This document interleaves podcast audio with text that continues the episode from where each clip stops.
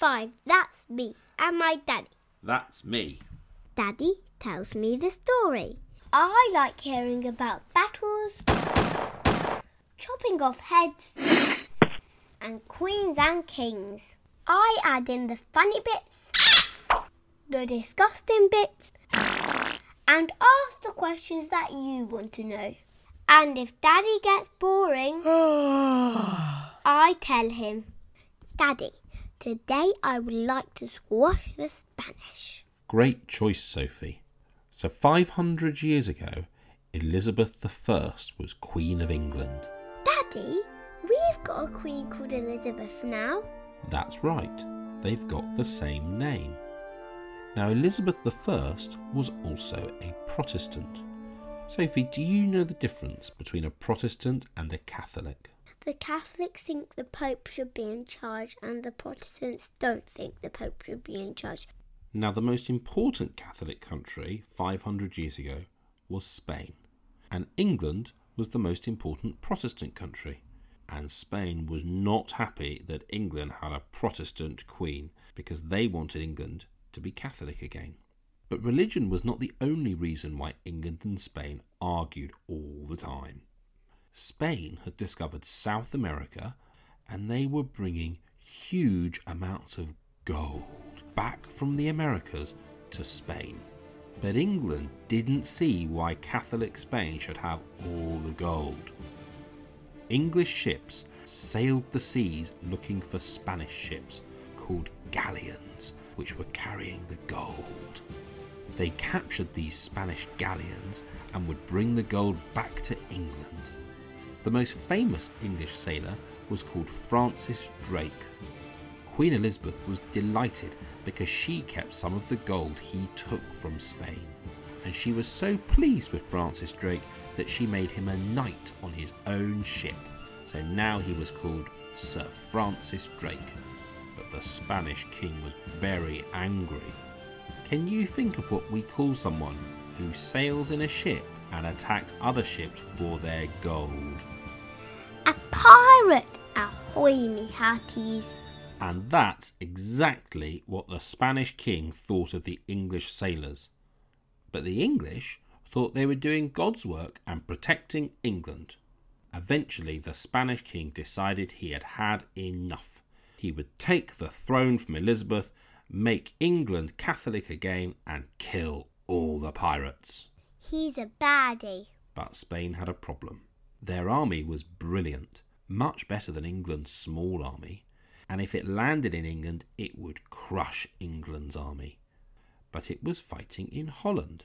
The Spanish army needed to get across the English Channel from Holland to England. So Spain decided to collect a massive group of ships to sail from Spain all the way up the English Channel to collect the Spanish army in Holland, and then they would sail the army to England to conquer it.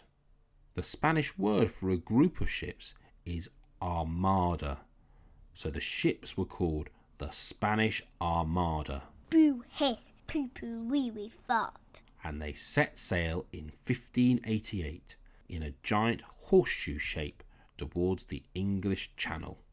Sir Francis Drake, who was in command of many of the English ships, was playing bowls one day with his friends near Plymouth, which is just by the English Channel by the seaside. I know this story. Sir Francis Drake was playing bowls when somebody came running up to him and told him that he saw the Spanish ships.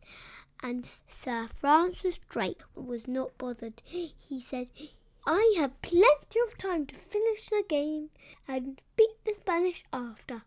The Spanish ships were huge and the English ships were small but had lots of guns.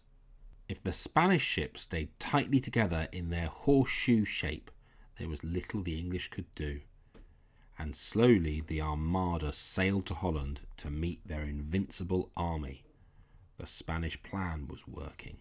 Queen Elizabeth prepared for a Spanish army to invade England, so she assembled her small army at a town called Tilbury, and she gave one of the most important speeches ever made. You see, the army were worried that she was a queen. England wasn't used to having a queen. Mostly they had had kings before. Was she as brave as a king? Could she really lead them into battle? After she had spoken, no one would ever doubt again that England could be ruled by a queen. Here is the speech. Why don't you read it, Sophie? And let me tell you what three words mean before you start. Feeble is just another word for weak, and foul scorn means you don't like something. Go for it. I come among you to live and die among you. I may have the body of a weak and feeble woman, but I have the heart and stomach of a king, and a king of England too. And I think foul scorn that Spain or any prince of Europe should dare invade my country.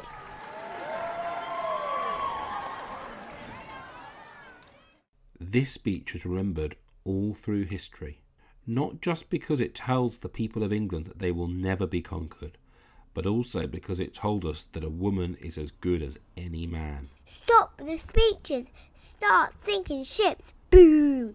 Boom! Boom! Back in the English Channel, Sir Francis Drake still needed to destroy the Spanish Armada. He had an idea fire ships. Da, da, da. While the Armada was anchored in Holland, about to board the Spanish soldiers, the English set fire to some of their own ships and sailed them into the middle of the Spanish Armada.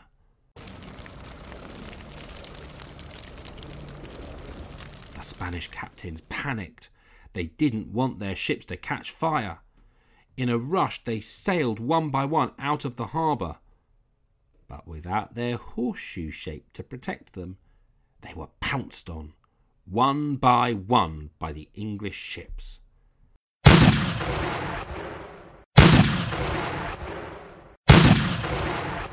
The Armada was crushed in battle, and the remains of the Armada fled as quickly as they could away from the English. I know what happened next.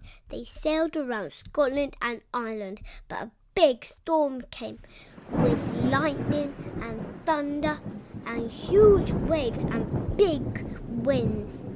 All their ships were blown onto the shore and they were shipwrecked or sunk. And afterwards, the English told everyone the Spanish had been defeated by the storms, because the storms would have been sent by God, and that meant Elizabeth could tell people that God was on her side. But of course, we know that the English had also defeated the Spanish in a battle. So the English beat the Spanish because of a battle and because of the storms. Silly Daddy. We didn't win because of the fighting or the storm. We won because we had a queen. Well, I'm not going to argue with that, Sophie. So if you've liked this history story time, please do leave us a review or like us on iTunes. Next week, we'll be in France as we learn how Louis XVI lost his way, lost his title, and eventually he lost his head when we cover the French Revolution. Sleep tight. Don't let the bed bugs bite.